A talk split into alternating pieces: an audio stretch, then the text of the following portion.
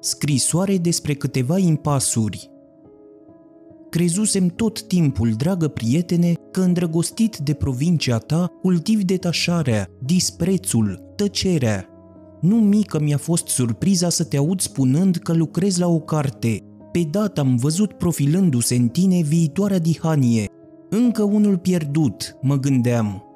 Din sfială n-ai încercat să afli motivele decepției mele. E drept că nici n-aș fi fost în stare să ți le spun răspicat. Încă unul pierdut, încă unul distrus de talent, îmi repetam iarăși și iarăși.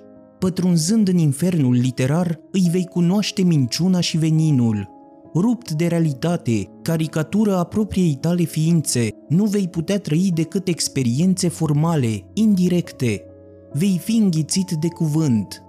În afară de cărți, niciun alt subiect de discuție. Cât despre oamenii de litere, ei nu-ți vor fi de niciun folos. De asta însă ai să devii conștient prea târziu, după ce anii tăi cei mai buni se vor fi irosit într-o lume superficială, lipsită de substanță.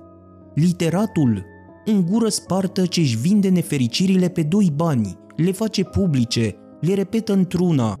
Nerușinarea, paradă de gânduri inavoabile, este regula lui de viață. El se prostituează.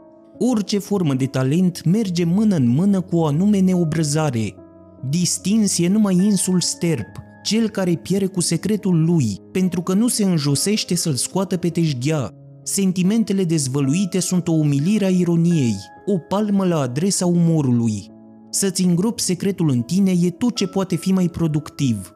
El te muncește, te roade, te amenință. Chiar și atunci când se adresează cerului, spovedania este un atentat contra noastră, contra resorturilor ființei noastre, neliniștile, umilințele, spaimele de care terapeuticile religioase sau profane vor să ne elibereze, constituie un patrimoniu de care nu ar trebui să ne lăsăm deposedați cu niciun preț. Trebuie să ne apărăm de cei care vor să ne vindece și nici în ruptul capului să nu renunțăm la suferințele și păcatele noastre. Spovedania, viol al conștiințelor făptuit în numele cerului, ca și celălalt viol, analiza psihologică, laicizată, prostituată, spovedania se va practica la colț de stradă cât de curând. Cu excepția câtorva criminali, toată lumea tânjește să aibă un suflet public, un suflet afiș. Secătuit de propria fecunditate, fantomă ce și-a tocit până și umbra, omul de litere scade cu fiecare cuvânt pe care îl scrie. Inepuizabil este doar orgoliul lui. Dacă ar fi de natură psihologică, ar avea niște limite, limitele eului. Orgoliul acesta e însă cosmic ori demonic. Îl copleșește. Opera sa îl obsedează. Face mereu aluzii la ea, ca și cum în afară de ea nimic n-ar mai fi pe pământ demn de atenție. Vai de cel ce are îndrăzneala sau prostul gust să-i vorbească și despre altceva. Vei înțelege de ce, ieșind într-o zi de la un dejun literar, mi-am spus că se impune fără amânare un Sfânt Bartolomeu al oamenilor de litere. Voltaire a fost primul literat care și-a ridicat incompetența la rang de procedeu, de metodă. Înaintea lui, scriitorul, destul de fericit să se țină alături de evenimente, era mai modest. Făcându-și meseria într-un sector limitat, el își vedea de drum, fără să iasă din făgaș. Gazetăria fiindu-i cu totul străină, îl interesa cel mult aspectul anecdotic al anumitor singurătăți. Indiscreția lui era ineficace. Cu fanfaronul nostru, situația se schimbă. Niciunul din subiectele de interes ale epocii în care a trăit nu a scăpat sarcasmelor sale, spoielii de cunoaștere, nevoii de scandal, vulgarității sale absolute. Totul era impur la el, în afară de stil. Profund superficial, lipsit de orice sensibilitate pentru intrinsec, pentru interesul pe care o realitate îl prezintă prin ea însăși. El a inaugurat flecăreala ideologică în literatură. Mania lui de a sporovăi, de a îndoctrina, înțelepciunea lui de moașă comunală aveau să facă din el prototipul, modelul literatului. Pentru că a spus despre sine tot ce putea să spună, storcându-și personajul până la epuizare, nu ne mai mișcă, îl citim și trecem mai departe. În schimb, simțim foarte bine că Pascal n-a spus totul despre sine. chiar și atunci când ne irită, el nu e niciodată pentru noi un autor.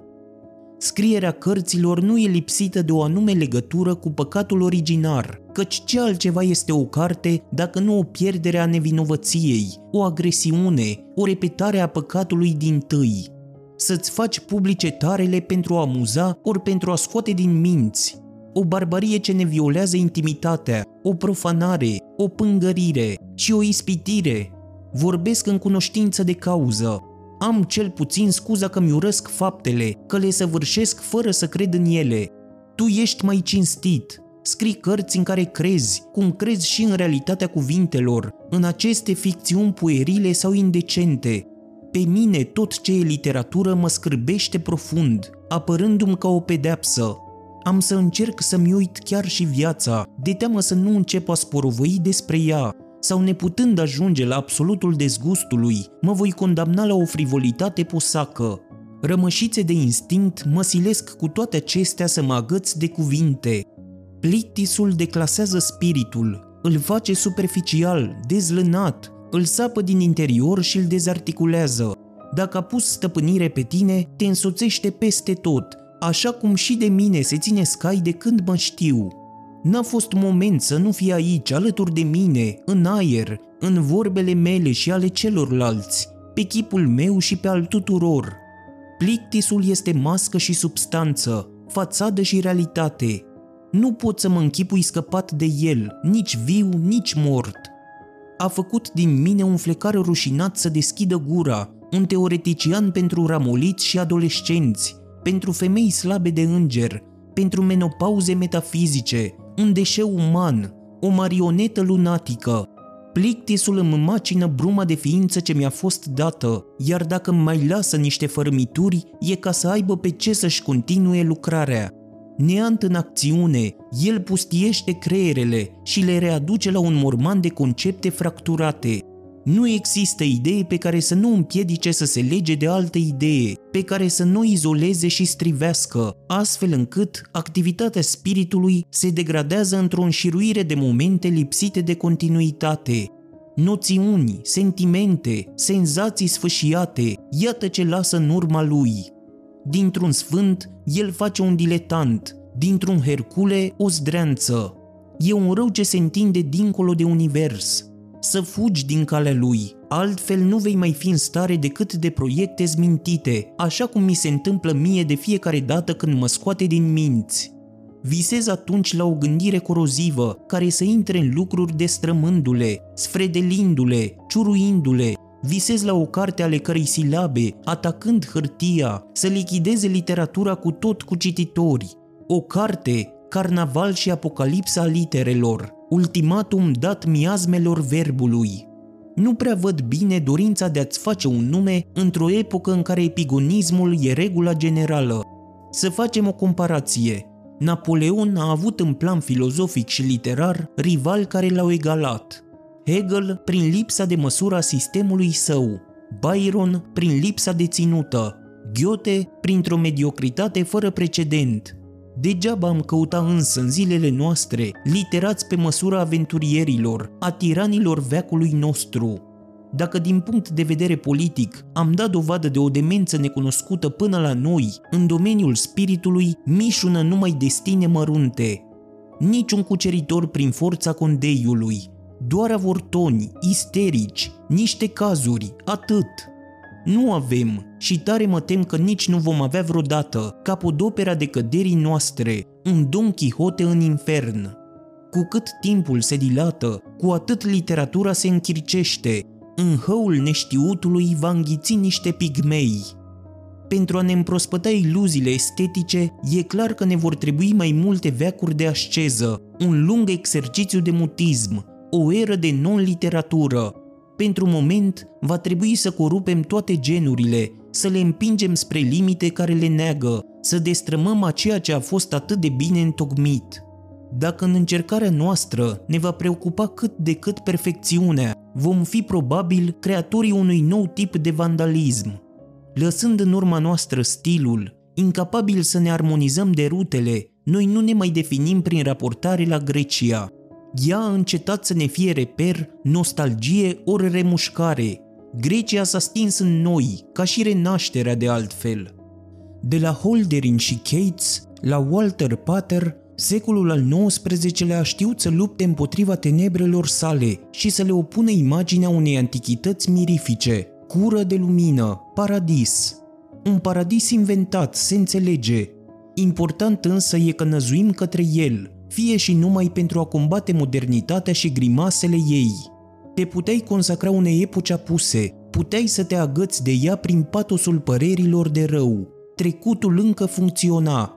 Noi însă nu mai avem trecut, sau mai curând, nimic din trecut nu ne mai aparține. S-a zis cu ținutul ales, cu mântuirea mincinoasă, cu refugiul în cele dispărute.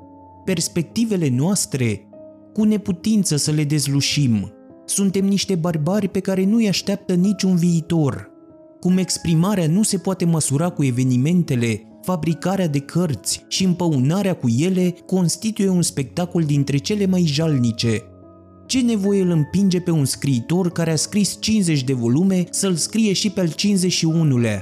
Pentru ce această proliferare, această teamă de a fi uitat, această cochetărie de prost gust – nu merită îngăduință decât literatul strâmtorat, sclavul, ognașul condeiului. Oricum, nu mai este nimic de construit, nici în literatură, nici în filozofie. Doar cei care trăiesc din scris, din punct de vedere material, se înțelege, ar trebui să îi se consacre. Intrăm într-o epocă a formelor sfărâmate, a operelor pe dos. Oricine va putea să prospere în ea, abia dacă anticipezi, Barbaria e la îndemâna oricui, e suficient să-i dai de gust. Vom demola cu însuflețire veacurile. Ce va fi cartea ta, pot spune că presimt prea bine.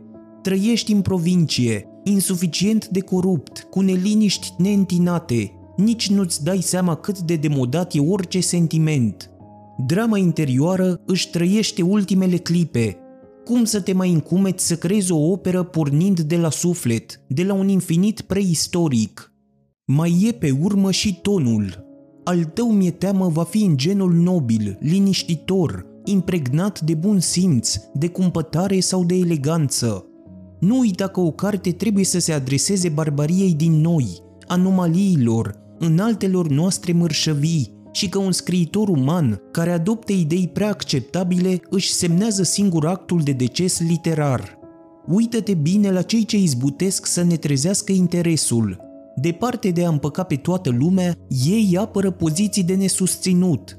Dacă sunt plini de viață, o datorează părții mărginite din ei, pasiunii cu care își susțin sofismele. Concesiile pe care le-au făcut rațiunii ne dezamăgesc și ne calcă pe nervi. Înțelepciunea e nefastă pentru geniu, fatală pentru talent. Vei înțelege, dragă prietene, de ce mă îngrijorează înclinarea ta pentru genul nobil. Dându-mi să înțeleg că vrei să fii constructiv, atitudine în care ghiceam o nuanță de superioritate, mi-ai reproșat adesea ceea ce numești setea mea de distrugere. Află că nu distrug nimic, înregistrez, înregistrez iminentul, nerăbdarea unei lumi care se nimicește și care, pe ruina certitudinilor sale, se grăbește spre neobișnuit și nemărginit, către un stil convulsiv. Cunosc o bătrână nebună, care așteptând în fiecare clipă să se năruie casa peste ea, își petrece zilele și nopțile la pândă. Bântuind prin odaie, trăgând cu urechea la troznituri, o irită nespus că evenimentul întârzie. La o scară mai mare, comportamentul bătrânei este al nostru, al tuturor. Trăim cu nădejdea unei prăbușiri chiar și atunci când ne gândim la altceva. Dar asta nu va ține mereu. Se poate chiar prevedea că teama de noi înșine, rezultat al unei frici mai generale, va deveni o bază a educației, principiul pedagogiilor viitoare. Viitorul în care cred este negru, tu însă, dragă prietene, ești atât de puțin pregătit pentru el, încât te pregătești să intri în literatură. Nu am, desigur, calitatea să te abat din drum. Cel mult mi-ar plăcea să ajung la capătul lui fără iluzii.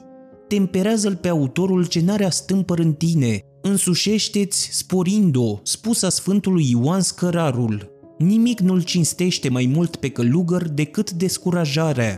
Dacă gândindu-mă mai bine, mi-a plăcut întrucâtva să distrug, am făcut-o întotdeauna contrar părerii tale, pe propria în piele.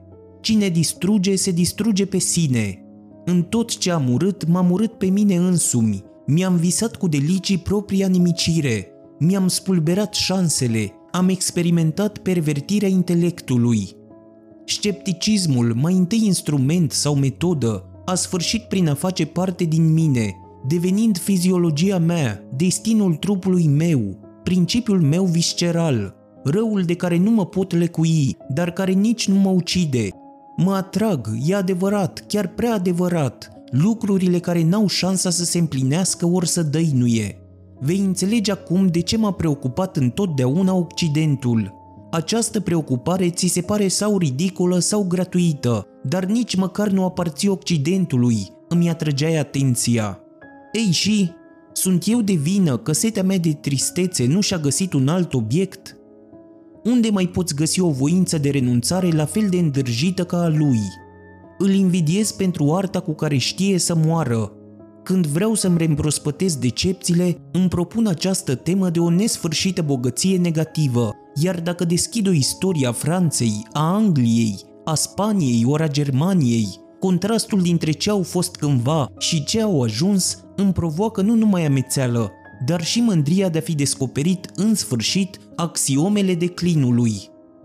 Departe de mine dorința de a-ți umbri speranțele, are să o facă viața. La fel ca toată lumea, vei cunoaște cădere după cădere. La vârsta ta am avut avantajul de a cunoaște oameni în stare să-mi deschidă ochii, să mă facă să roșesc pentru iluziile mele. Cu adevărat, ei mi-au făcut educația. Fără sprijinul lor, aș fi avut eu oare curajul să înfrunt și să îndur trecerea anilor? Silindu-mă să gust din amărăciunile lor, m-au pregătit pentru ale mele. Sub flamura unei ambiții nemărginite, porniseră să cucerească o glorie nu prea clar definită. Îi aștepta eșecul. Delicatețe, luciditate, trândăvie. N-aș putea preciza ce putere s-a pus în calea proiectelor lor – aparțineau acelei categorii de indivizi pe care îi întâlnești prin capitale, trăind din expediente, mereu în căutarea unei situații pe care o refuză de îndată ce o găsesc. Am învățat de la ei mai multe decât de la toți ceilalți oameni pe care i-am întâlnit. Aproape toți purtau în ei o carte, cartea propriilor neîmpliniri. Ispitiți de demonul literaturii, nu îi făceau totuși jocul, într-atât înfrângerile îi fascinau, le împlinau existența. De obicei li se spune ratați. Este un soi de om aparte pe care am să încerc să ți-l descriu, cu riscul de a simplifica. Împătimit al eșecului, în tot ce face își urmărește propriul regres. Nu-și depășește niciodată preliminariile viitorului, nu trece niciodată pragul unei făptuiri. Rivalizând în abulie cu îngerii, meditează la taina faptei, dar e o singură inițiativă, a renunțării, Credința, dacă are vreuna, îi servește de pretext pentru noi capitulări, pentru o degradare presimțită și dorită, se prăbușește în Dumnezeu. Meditează cumva la mister? E ca să vadă și alții până la ce se poate înjosi, să lăjluiește în convingeri ca viermele în fruct. Cade împreună cu ele și nu se ridică din nou decât spre a muți împotriva și mâhnirile cei mai rămân. Dacă și năbușă talentele, e pentru că și iubește cu toată energia oboseala. Înaintând înspre trecut, face cale întoarsă în numele talentelor sale. Vei fi surprins să afli că procedează astfel doar pentru că a adoptat, în fața dușmanilor săi, o atitudine destul de ciudată. Să mă explic. Atunci când suntem puși pe treabă, dușmanii nu pot să ne uite, mai mult chiar decât propria lor persoană, noi le acaparăm atenția și interesul. Treburile noastre îi preocupă în cel mai înalt grad. Atunci e rândul nostru să stăm cu ochii pe ei, să ne preocupăm de sănătatea ca și de ura lor, singura ce ne îngăduie să întreținem iluzia că e ceva de capul nostru. Dușmanii ne salvează, ne aparțin, sunt ai noștri. Față de ei săi, ratatul reacționează în mod diferit – Neștiința îi păstreze sfârșește prin a-și pierde interesul pentru ei, prin a-i minimaliza, prin a-i nu-i mai lua în serios. Detașare cu grele urmări. degeaba va încerca mai târziu să-i reactiveze, să le trezească un cât de mic interes, să le strânească indiscreția sau furia, și tot degeaba va mai încerca să-i înduioșeze, să le întrețină ori să le învioreze ranchiuna.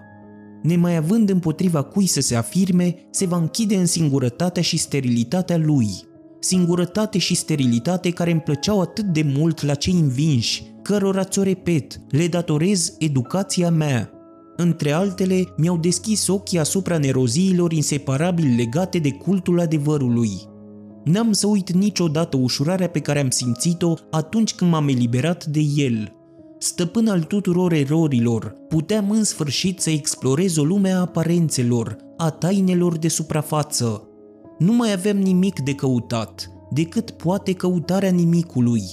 Adevărul? O idee fixă a adolescenței sau un simptom de senilitate – cu toate acestea, un rest de nostalgie, ori poate gustul robiei, mă fac să-l mai caut și acum, inconștient, prostește. O clipă de neatenție e suficientă ca să cad din nou în mrejele celei mai vechi, celei mai derizorii dintre prejudecăți. Mă nimicesc, este ceea ce vreau.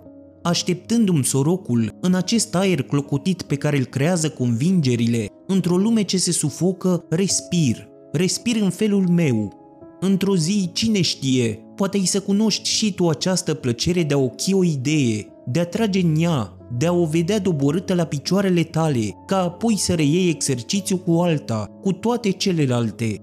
Această poftă de a te aplica asupra unei ființe, de a o abate de la vechilei dorințe și vicii spre a impune unele noi, mai nocive și care să o ucidă, de a te îndrăji împotriva unei epoci ori a unei civilizații, de a te năpusti asupra timpului, torturându-i clipele, de a te întoarce apoi împotriva ta însuți, de a-ți pune la caz neamintirile și ambițiile și vlăguindu-ți suflarea de a umple aerul cu miasme ca să te năbuși mai bine. Poate că ai să cunoști într-o zi această formă de libertate, această formă de respirație care este eliberarea de sine și de orice. Vei putea îmbrățișa atunci orice cauză, fără să crezi în ea, Intenția mea era să te pun în gardă împotriva gravității, împotriva acestui păcat pe care nimic nu-l poate răscumpăra. Vroiam în locul ei să-ți propun frivolitatea.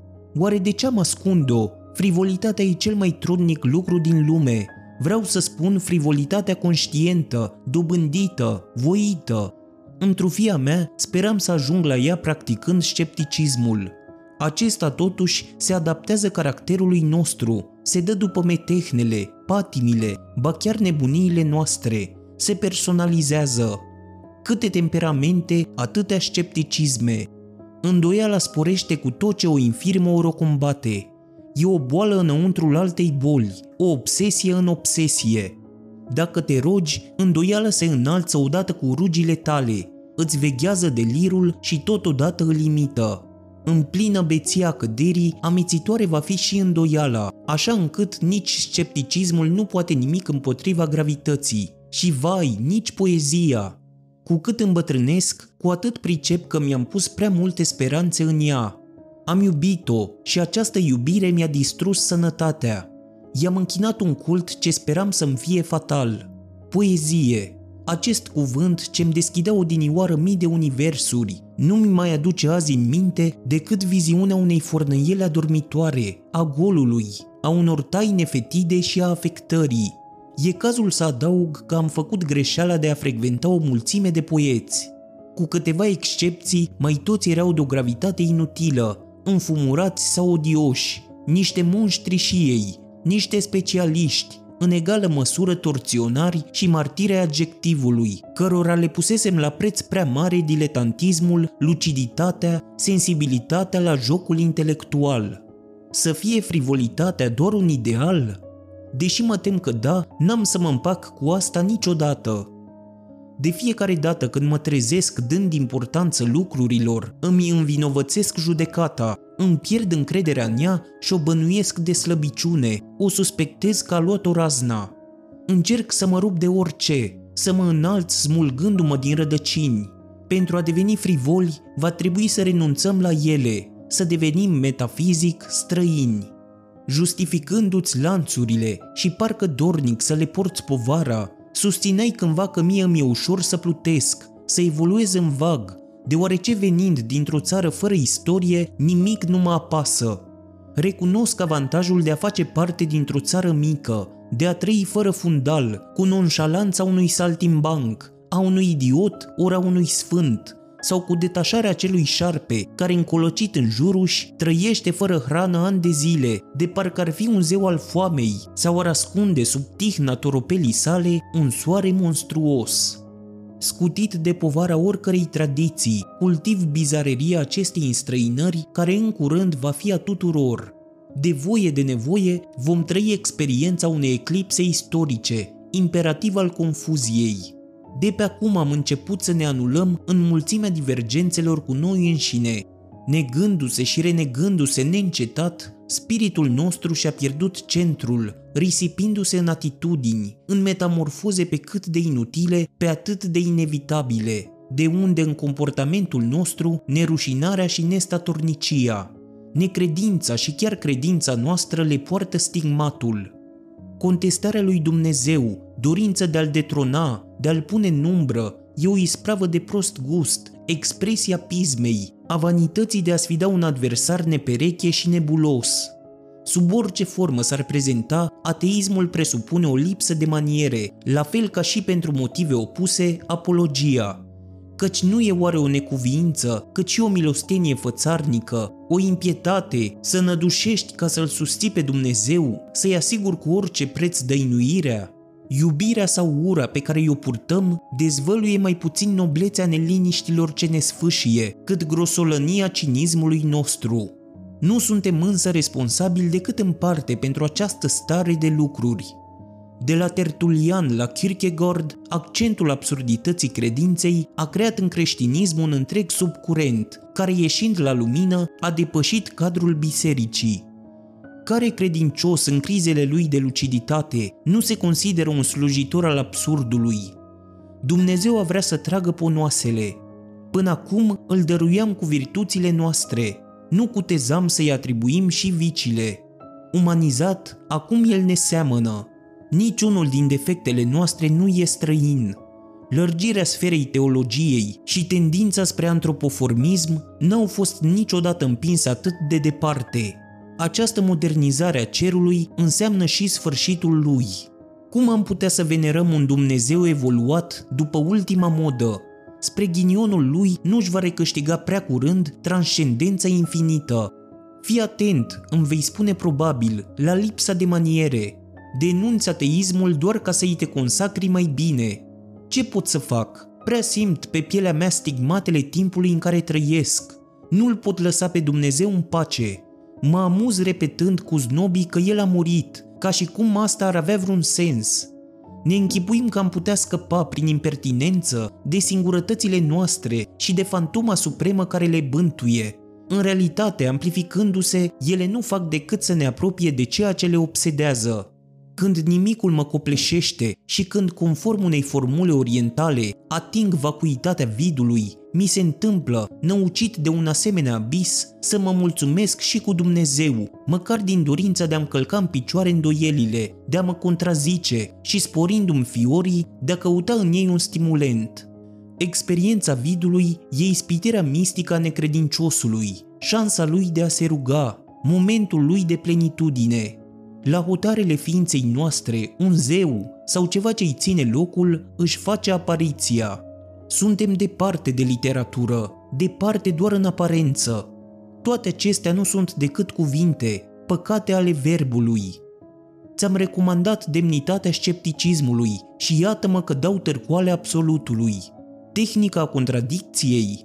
Amintește-ți mai curând cuvintele lui Flaubert. Sunt un mistic și nu cred în nimic, în ele văd deviza timpului nostru, un timp infinit de intens și fără substanță.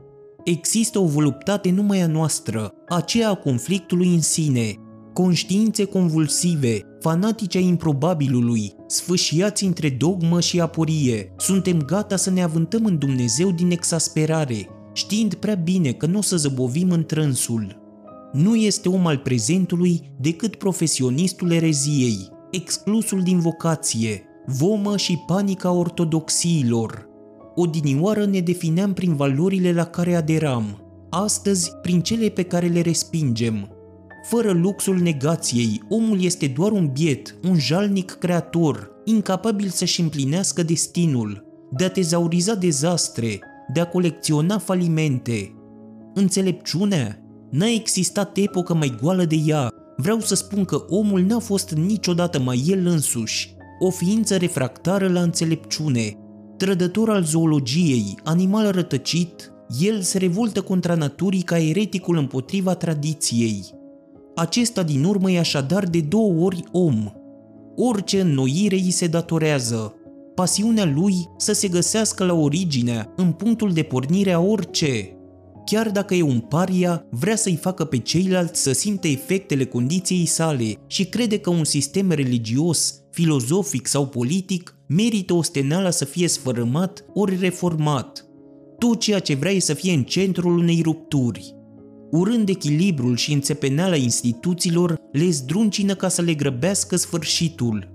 Înțeleptul, în schimb, privește noul cu ostilitate. Lucid, el abdică, este forma lui de protest. Orgolios care se izolează în normă, el se afirmă dând înapoi. Care e țelul lui? Să-și depășească ori să-și neutralizeze contradicțiile. Dacă reușește, avem dovada că aceste contradicții erau lipsite de vigoare, că le depășise mai înainte chiar de a le înfrunta. Cum îi lipsește instinctul, nimic nu este prea greu să-și domine firea, să ne descălească din anemia serenității sale, cum ne lăsăm oricât de puțin în voia pornirilor, observăm că ne e peste puteri să ne înfrânăm, să ne îmblânzim ori să ne ascundem contradicțiile. Ele ne călăuzesc, ne ațâță și ne ucid. Înălțându-se deasupra lor, înțeleptul se deprinde cu ele, nu suferă din cauza lor, n-ar câștiga nimic murind. El este încă din viață pe jumătate mort. În alte vremi era un model, acum pentru noi e doar un deșeu al biologiei, o anomalie ce nu mai ispitește pe nimeni. Vorbești de rău înțelepciunea pentru că nu poți ajunge la ea, pentru că ți este interzisă. Așa gândești pe semne. Ba e chiar sigur că așa gândești. La asta îți voi răspunde că e prea târziu să mai fim înțelepți, că oricum n-ar servi la nimic, ca să nu mai vorbim că un același hău o să ne înghită pe toți, înțelepți ori nebuni. Recunosc de altfel că sunt înțeleptul ce nu voi fi niciodată.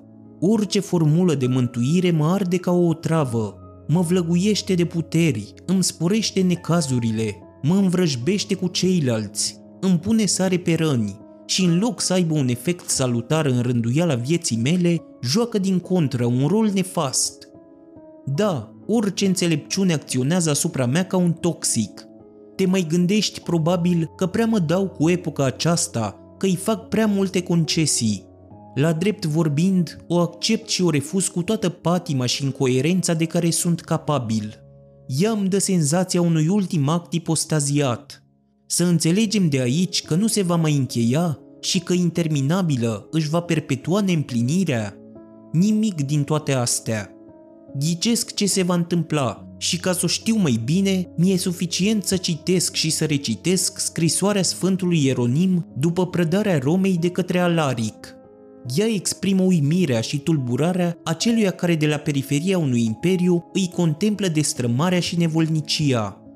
Judecă și tu, ai zice că e epitaful nostru anticipat. Nu știu dacă am dreptul să vorbesc despre sfârșitul omului, dar sunt convins de prăbușirea tuturor ficțiunilor în care am trăit până acum. Istoria își dezvăluie în sfârșit fața nocturnă și ca să nu spun mai mult, o lume se năruie.